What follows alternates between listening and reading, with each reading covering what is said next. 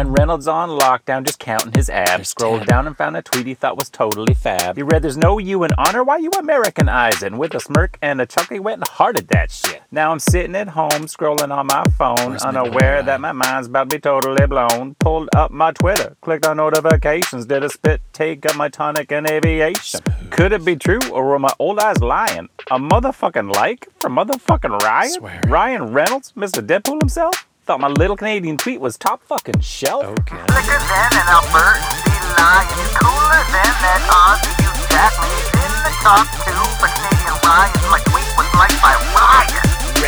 Feeling complete like a baby at the teat. It was a petite sweet treat that you like my tweet. Petite, now I bet you want to meet, and I'll know you'll ask if it'll be a good idea to come on our podcast. Now I love your passion, and you're an incredible man. We're just not quite sure that you're quite on brand. We may be wrong, and you may not care. It's just you seem successful, handsome, fit, and with a full head of hair. And that's, well... Well, that's just that's just not us. Good Life and Good Life podcast. Slicker than an Albertan, cooler than that Aussie, you definitely in the top.